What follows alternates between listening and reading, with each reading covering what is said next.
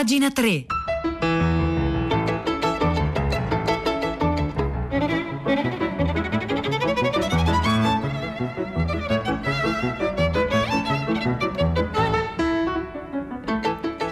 Buongiorno, un saluto da Nicola La Gioia, benvenuti a pagina 3, la cultura nei quotidiani, nelle riviste nel web, 9 1 minuto 45 secondi di lunedì 26 luglio. Oggi cominciamo da un, da un libro in uscita che racconta, racconta la vita dei due fratelli Mann, Thomas Mann e Heinrich Mann. Ne scrive la lettura in un pezzo di Arnaldo Benini. Si tratta di un grosso epistolario, la corrispondenza dal 1901 al 1949 fra Heinrich e Thomas Mann è straordinaria, scrive eh, Benini sulla lettura. I corrispondenti sono fratelli e famosi scrittori. Eh, Heinrich Mann oggi forse è meno noto di Thomas Mann, ma eh, eh scrisse all'epoca libri molto interessanti, molto belli, alcuni veramente poderosi e di grande successo stesso. Fino al 22 sono stati su posizioni politiche contrapposte, poi saranno uniti e impegnati contro i nazisti. Il carteggio uscirà in Germania il 25 agosto, sarà tradotto presumibilmente pubblicato qualche mese dopo anche in Italia. Si tratta, scrive appunto Arnaldo Benini, sulla lettura di un lavoro editoriale magistrale. Ora, da cosa potremmo farlo eh, cominciare, eh, visto che comincia nel 1901 la corrispondenza, nel 1900 ecco, esce il romanzo di Heinrich, di Heinrich nel paese della Cuccagna, romanzo con persone distinte, con un ottimo successo. Il paese della Cuccagna era la Germania di fine 800, degli anni 90 dell'Ottocento, ovviamente tutto questo accade quando appunto sono ancora ignari i fratelli Mann di ciò che sarebbe accaduto di lì a, uh, pochi, a pochi decenni prima appunto la prima guerra mondiale, poi il nazismo. E le persone distinte che erano ritratte in questo romanzo erano giornalisti di varia fortuna, esponenti della finanza e della nobiltà prussiana, immersi nella corruzione e negli imbrogli. Insomma, si tratta di una, di una satira sociale feroce ma molto efficace. Nel 1901, eh, invece, quindi l'anno successivo, Thomas pubblica i Bundenbrock, capolavoro della, della, narrativa universale che poi anni dopo, 28 anni dopo, eh, gli varrà il, il Nobel. Ora, il... Mm, il successo De Bundenbrock eh, sottrasse in qualche modo Thomas, perché Thomas era il fratello più piccolo di 4-5 anni, sottrasse Thomas Mann alla soggezione che gli metteva il fratello Heinrich, cui non risparmia una lettera del 15 dicembre dove gli rimprovera appunto che in caccia all'amore, che è un libro di Heinrich Mann, è caduto nell'insolente sessualità. Quindi i due si fanno le pulci in maniera anche eh, abbastanza puntuta eh, sui rispettivi libri, in questo caso è Thomas Mann che critica, diciamo così, Heinrich Mann, ma fra i due appunto al di là poi delle, delle critiche e degli scontri che ogni tanto hanno soprattutto in giovane età, poi c'è invece una grande eh, un grande amore di fondo alla fine. Il 4 agosto del 1914 la Germania invade il Belgio. Tre giorni dopo Thomas Mann, che mai si era occupato di politica, scivola nell'atrocità di dire, scrive eh, Arnaldo Benini sulla lettura, che si era grati al destino per fargli vivere, per fargli vivere un'esperienza inattesa per la quale Thomas Mann provava una, sconven- una sconveniente curiosità, così appunto eh, la definisce. Insomma, Thomas Mann non sembra avere alcuna idea di che cosa una guerra comporti, ma c'è da dire che ce l'avevano davvero in pochi, anche grandi intellettuali all'epoca. Ehm, eh, da, quel che, eh, da quel momento Thomas Mann per alcuni anni, cioè fino agli anni 20 del Novecento, tolse i freni a una sorta di demonio interiore, cioè divenne l'apostolo, e non lo si direbbe se, lo, se lo conosciamo dalla montagna eh, incantata o magica che sia in poi, toglie appunto il, il, i freni, dicevo, a un demonio interiore diventa l'apostolo più acceso e intransigente della causa nazionalista tedesca, in un'esaltazione per la guerra come salute dello spirito, quindi insomma ricorda un po' Tommaso Marinetti da questo punto di vista, che durò fino alla fine del conflitto. E qua i due fratelli proprio si dividono perché mentre Heinrich Mann è appunto un fervido, diciamo così, eh, antinazionalista, Thomas Mann al contrario, il fratello appunto più piccolo, ehm, poi pubblica, pubblicherà eh, forse il libro che eh, f- fino al, all'inizio degli anni 20 lo farà classificare come eh, reazionario o conservatore, è, è il libro che rischierà di diventare la Bibbia eh, dei nazionalisti, vale a dire considerazioni di un impolitico, dove lui contrappone insomma, la cultura, la culture, eh, che sarebbe proprio tedesca, cioè compattezza, stile, forma, comportamento, gusto, organizzazione spirituale del mondo, ma anche forme culturali orgiastiche contro la eh, civilizzazione, cioè che eh, fondamentalmente veniva invece sposata da Irishman di decadenza, cioè il, che è sinonimo di decadenza alla francese, quindi contro la ragione, contro l'illuminismo, contro la mitezza, contro il comportarsi bene, contro, contro lo scetticismo. Eh, e Thomas Mann, appunto, fino, eh, dicevo, alla scrittura della montagna appunto, eh, incantata, diventa un paladino dei reazionari. Irish eh, risponde eh, a, a, conversazioni, a, scusate, a um, considerazioni di un impolitico, eh, risponde dicendo che non leggerà il, eh, il libro. Eh, non lo lesse e così si risparmiò delle pagine orribili, scrive sempre Arnaldo Benini sulla, mm, sulla, lettura. I morti, i feriti, gli invalidi erano tanti e Thomas Mann, nonostante questo, eh, si inventò ehm, che ci fosse una sorta di entusiasmo degli invalidi per il loro tributo che avevano dato alla nazione. Le pagine sui ciechi che si divertono a gettarsi l'un l'altro le protesi degli occhi sono illeggibili. Eh, dirà poi il terzogenito di Thomas Mann, Golo Mann, nel 1975 che quelle pagine non avrebbero dovuto esistere, ma in realtà sono molto interessanti perché testimoniano no? anche il, il, cambiamento di posizione di Thomas Mann che dopo la fine, passano alcuni anni dalla fine della, eh, della, prima guerra mondiale. E c'è da dire che Thomas Mann è tra i primi ad il Thomas Mann scrittore più che il Thomas Mann intellettuale anche se le due cose ovviamente si intrecciano eh, fra di loro si accorge del, del, nazismo prima degli altri perché la montagna incantata Nafta il gesuita che si contrappone a, settem- a Settembrini è proprio una prefigurazione del nazista. Quindi Thomas Mann se ne accorge quasi senza accorgersene diciamo così con, eh, il, um, con, eh, con l'intuito eh, del, del grande scrittore. E poi però passa a difendere eh, diciamo, la, eh, gli ideali repubblicani, diventa un antinazionalista, i nazionalisti appunto lo guardano come un traditore, a quel punto siamo già al 1933, Hitler diventa cancelliere, Thomas Mann e Irish Mann scapperanno eh, negli, negli, Stati, negli, Stati, Uniti, Thomas Mann appunto poi lì diventerà eh, il vero e proprio simbolo diciamo così della cultura europea, ehm, tenne oltre 300 discorsi negli angoli più remoti del paese, in questo caso gli Stati Uniti per spiegare agli americani, eh, che poi in parte erano di origine tedesca, la necessità di combattere contro Hitler. Eh, Irishman morirà nel 1950. Thomas Mann e sua moglie torneranno dagli Stati Uniti, avevano preso la cittadinanza americana nel 1952 perché, e questo è uno dei tanti paradossi del Novecento, per sfuggire alle maglie dell'isteria anticomunista di, eh, di McCarthy che considerava Thomas Mann un comunista mascherato perché era stato antifascista in un periodo in cui secondo appunto McCarthy, soltanto i comunisti potevano esserlo. Morirà a Zurigo nell'agosto del 1955. Questo carteggio tra Heinrich e Thomas Mann davvero deve essere, eh, anzi sicuramente è interessantissimo, eh, in attesa appunto di, eh, di poterlo leggere c'è questo pezzo molto interessante di Arnaldo Benini sulla lettura del Corriere della Sera.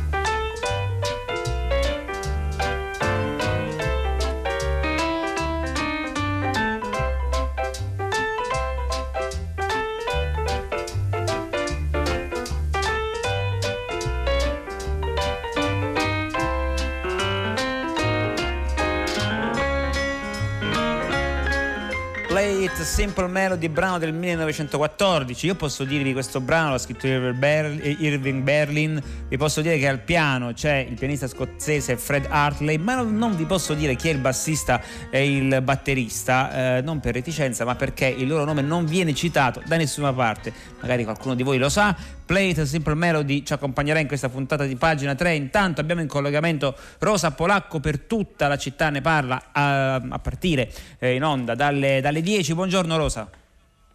Ciao Nicola, buongiorno. Allora, ci ha, ci ha colpiti stamattina eh, la notizia letta da Massimiliano Panarari da Repubblica, USA la vittoria della scuola a casa, mai più Wings, addirittura il titolo, dove si parla di un fenomeno, quello dell'homeschooling, la scuola a casa appunto già in crescita per motivi diciamo economici, sociali, di censo, dall'impronta elitarista e specialistica, ma è evidente come l'impatto della pandemia sulla scuola abbia influito. E allora Nicoletta, l'ascoltatrice che è intervenuta al filo diretto, diretto, questa mattina ha posto l'accento su una cosa molto importante, cioè sulla funzione della scuola, sulla formazione e la condivisione della vita. È questo che, che cerchiamo di indagare stamattina alle 10, soprattutto col vostro aiuto e con i vostri messaggi.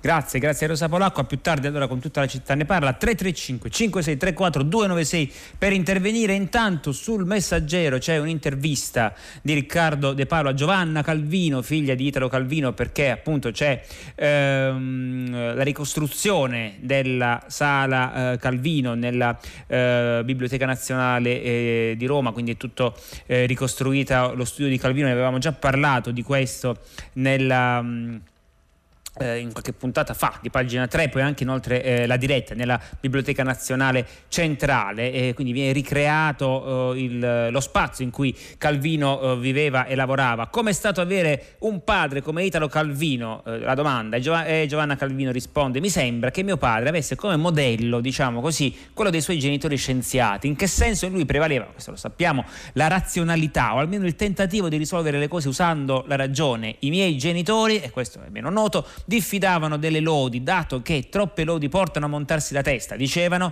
e che bisogna eh, a tutti i costi evitare che io mi montassi la testa, ci cita Calvino e la mamma invece appunto di Giovanna Calvino era molto esigente Italo, mio padre praticava, risponde Giovanna sul messaggero Calvino, la critica costruttiva, faceva commenti piuttosto che complimenti. Eh, mia madre invece aveva un umorismo tagliente che ti riduceva a pezzettini.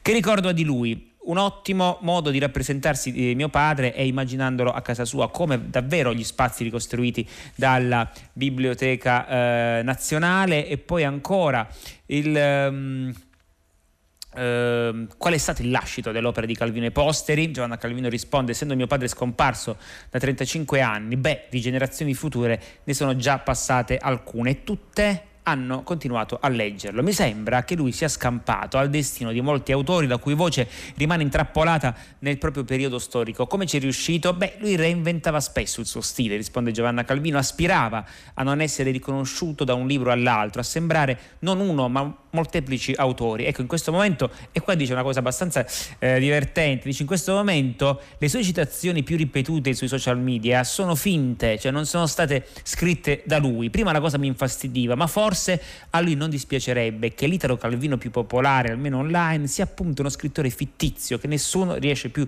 a distinguere da quello vero. Del resto era lo stesso Calvino che durante le interviste eh, si divertiva a cambiare spesso la sua eh, biografia, non soltanto insomma, per gusto sadico eh, di eh, mettere nei guai l'intervistatore che magari non era afferratissimo sulla sua biografia, ma proprio invece per il piacere della molteplicità, che era molto noto, diciamo così, a Pessoa che utilizzava, che a sua volta era in grado di sdoppiarsi in tantissimi altri scrittori, ma qui se io dovessi divagare mi prenderei una mezz'ora invece, finita la digressione, vi segnalo questo, questa bella intervista di Riccardo De Palo a Giovanna Calvino sull'eredità appunto della letteratura di Italo Calvino, ma anche sulla sua persona eh, che è pubblicata oggi sul Messaggero.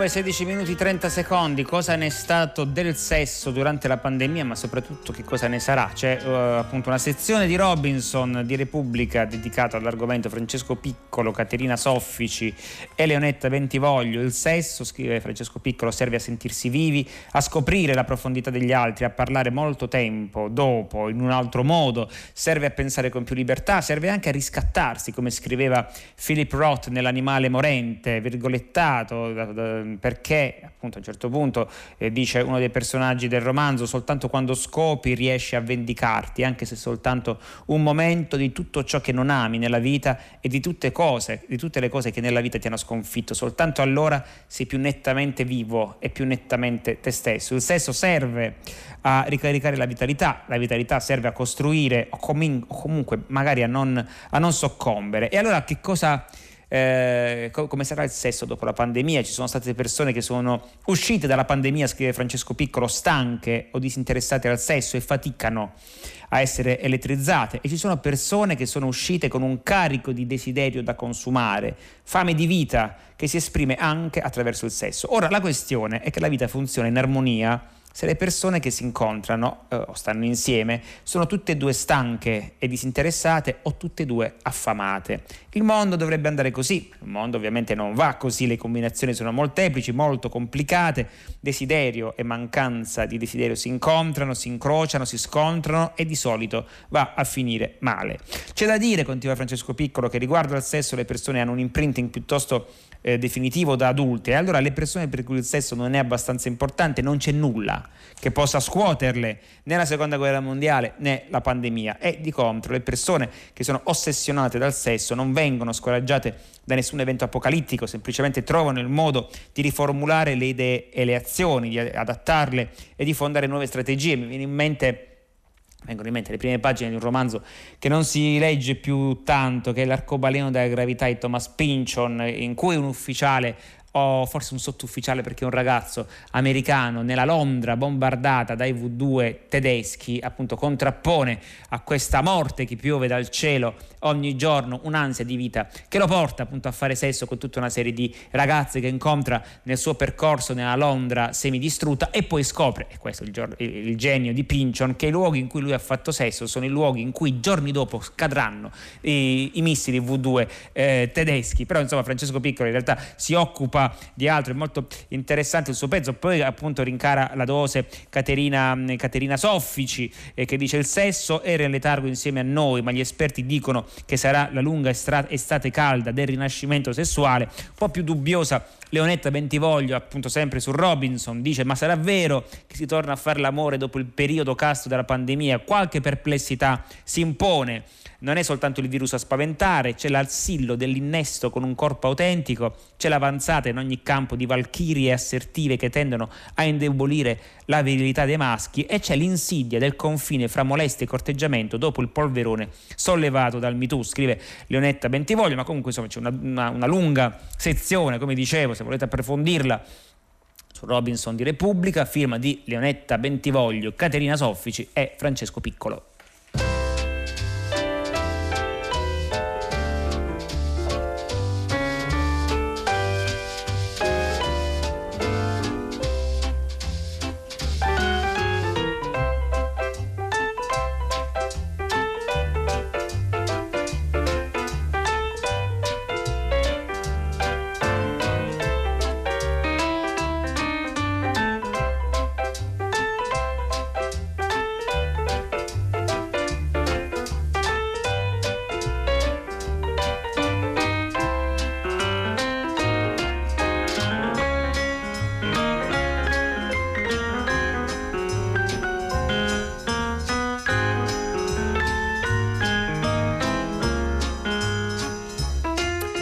L'anno prossimo, 2022, saranno i 100 anni dalla morte di Marcel Proust e sarà anche il centenario dell'Ulisse di Joyce, eh, La ricerca del tempo perduto e l'Ulisse, sono proprio due capolavori del Novecento che in realtà a, parere modesto e umile di chi vi parla hanno molto da dire anche nel, nel XXI secolo, sembrano ancora libri provenienti dal futuro, tanto stanno avanti. Allora, un, un Giuseppe Caraffia su tutto libri della stampa, un, parla eh, del, del giovane Marcel Proust. Già da giovane Marcel Proust arrivava sempre in ritardo agli appuntamenti, con un pesante cappotto con il collo di velluto rialzato fino alle orecchie, come se fosse tornato da una spedizione artica. Esordiva dicendo che sarebbe rimasto poco, ma quel poco si estendeva infinitamente e gradatamente lo scrittore e appunto l'amico che magari aveva portato con sé restavano soli nel ristorante che si era lentamente svuotato.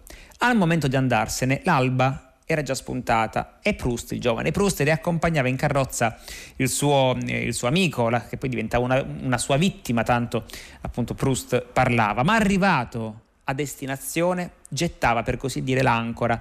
E la sua conversazione assumeva, e quindi ormai eravamo ben oltre l'alba, una brillantezza sempre più irresistibile. Impossibile abbandonarlo. E mentre le ore scorrevano il cocchiere, in attesa, osservava stupito quei due strani clienti. Ecco, in quelle aurore boreali della conversazione, le aurore boreali della conversazione, eh, sarebbe molto piaciuto a Proust. Proust, scrive Scaraffia su tutto libri, sembrava anzi era all'epoca soltanto un giovanotto mondano, ma il suo modo di parlare anticipava il suo stile, che all'inizio sembra sfiorare un personaggio, una sensazione, un aneddoto, per poi allargarsi imprevedibilmente in spirali successive sempre più ampie e profonde. Proust, per dare il meglio di sé, aveva bisogno, diciamo così, di sentirsi vicino a un cocchiere impaziente. Ecco, prendiamola come una sorta di allegoria. Perché? Perché ci vollero molti anni prima che il romanziere capisse che quel cocchiere impaziente non erano tanto, che so, i suoi genitori preoccupati della sua inconcludenza o una sete comprensibile di gloria, ma più semplicemente la morte. Per avvertirlo, la morte, gli aveva mandato come una sorta di biglietto da visita la malattia, cioè l'asma, l'asma che poi eh, lo avrebbe drasticamente liberato dalle distrazioni mondane relegandolo nella famosa stanza foderata di sughero. Come un carceriere indulgente gli consentiva brevi licenze, indispensabili per ritrovare la nota o il viso o la storia che gli mancava. Erano gli anni in cui tutti, lui stesso con loro, gli rimproveravano appunto di perdere tempo, senza sapere che in realtà non stava perdendo tempo, stava accumulando il, raccor- il raccolto per, eh, per, il lungo, per il lungo inverno che l'attendeva. Che cosa collezionava? Proust collezionava visi, abiti, frasi, modi di dire, senza forse neanche capire bene il perché, qualcosa in lui lo sapeva benissimo. Per esempio si trovava a blandire un, un dandy eh, come un uccello esotico, senza badare alle sue ripulse dolorose eh, come colpi di becco, come un insaziabile ornitologo interrogava avidamente camerieri, portinai su particolari impensabili eh, che poi appunto, sarebbero diventati prima l'oggetto della sua curiosità, poi l'oggetto della sua letteratura. Aveva scelto, continua questo bel pezzo su tutto libri, l'aristocrazia con l'oscuro istinto che lo spingeva verso tutto ciò che stava scomparendo, ritraendola nell'imprevedibile luce del suo tramonto. Nessuno di quei vacui uccelli del paradiso sapeva che sarebbe rimasto per sempre nelle pagine della ricerca del tempo perduto.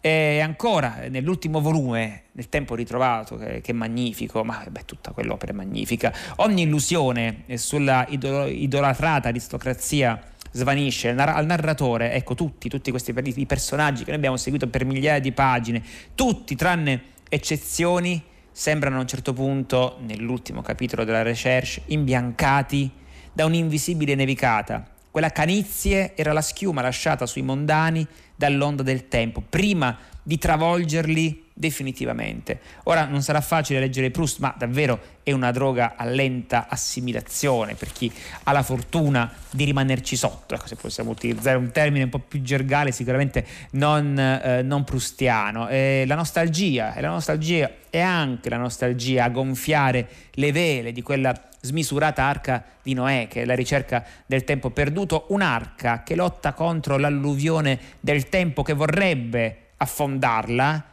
e che però viene sconfitta da un, da un autore che è morto per scriverla, seppellendosi vivo nella sua opera come in una piramide. Appunto, 2022 celebreremo ancora di più questo romanzo immortale. Intanto c'è questo bel pezzo di Giuseppe Scaraffia che trovate su tutto libri della stampa.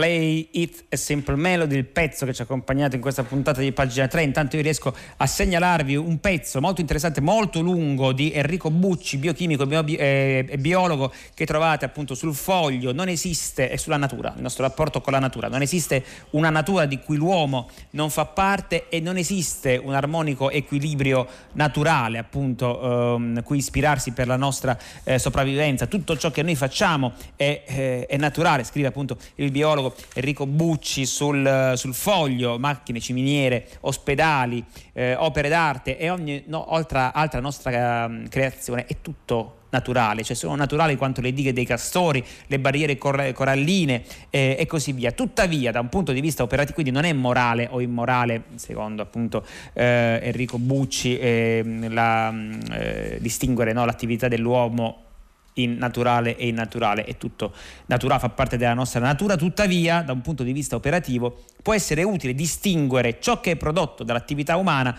da ciò che non lo è, non perché il primo non sia naturale, ma perché la nostra specie è in una fase di fortissima espansione, mentre al momento, cioè non stiamo vivendo, per così dire, un'esplosione di vita vegetale, stiamo invece nel pieno di una improvvisa, cioè improvvisa se la, se la mh, commisuriamo ai millenni o addirittura ai miliardi di anni, una improvvisa e fortissima espansione numerica della nostra specie, cosa che non era accaduto nei millenni precedenti precedenti e delle sue attività sul pianeta. Siamo cioè diventati un agente, noi globale, di selezione naturale eh, per l'intero eh, sistema e quindi appunto poiché la nostra recentissima e incontrollata espansione può contenere il seme della catastrofe, allora appunto lì dobbiamo eh, intervenire, diventa il nostro primario interesse distinguere appunto la nostra attività eh, da, da, quella appunto degli altri agenti naturali, sempre per, senza però commettere ancora una volta il il, l'errore di pensare che sia contro natura. Che cos'è? Allora, se è contro natura diventa tutto contro natura. Anche la medicina a questo punto diventerebbe contro uh, natura perché la, la, la, medicina serve proprio ad arginare, eh, diciamo così, il, uh, il, normale corso, per esempio, di una malattia che in tempo appunto di pandemia eh, rientra anche questo nel discorso, ma appunto l'attività umana è tutta attività naturale. Insomma, il pezzo è molto bello, è molto lungo. Io ho provato a riassumervelo sin troppo velocemente, ma perché appunto eh, occupa diverse cartelle, è a, a, firma di Enrico Bucci e lo trovate oggi sul, sul foglio. Io intanto passo la linea a Guido Zaccagnini per il primo movimento, vi ringrazio per l'ascolto, con me vi ringraziano Fiore... scusate, Valentina Losurdo, la conduttrice di primo movimento, Guido Zaccagnini appunto eh, c'è stato fino alla, a venerdì scorso, bentornata Valentina, eh, con me vi ringraziano per l'ascolto. Fiore Liborio in console, Piero Pugliese in regia, eh, Cristiana Castellotti, Angela Landini in redazione, Maria Chiara Beranec, curatrice del programma. L'appuntamento con pagina 3 per domani alle 9. Un saluto da Nicola La Gioia.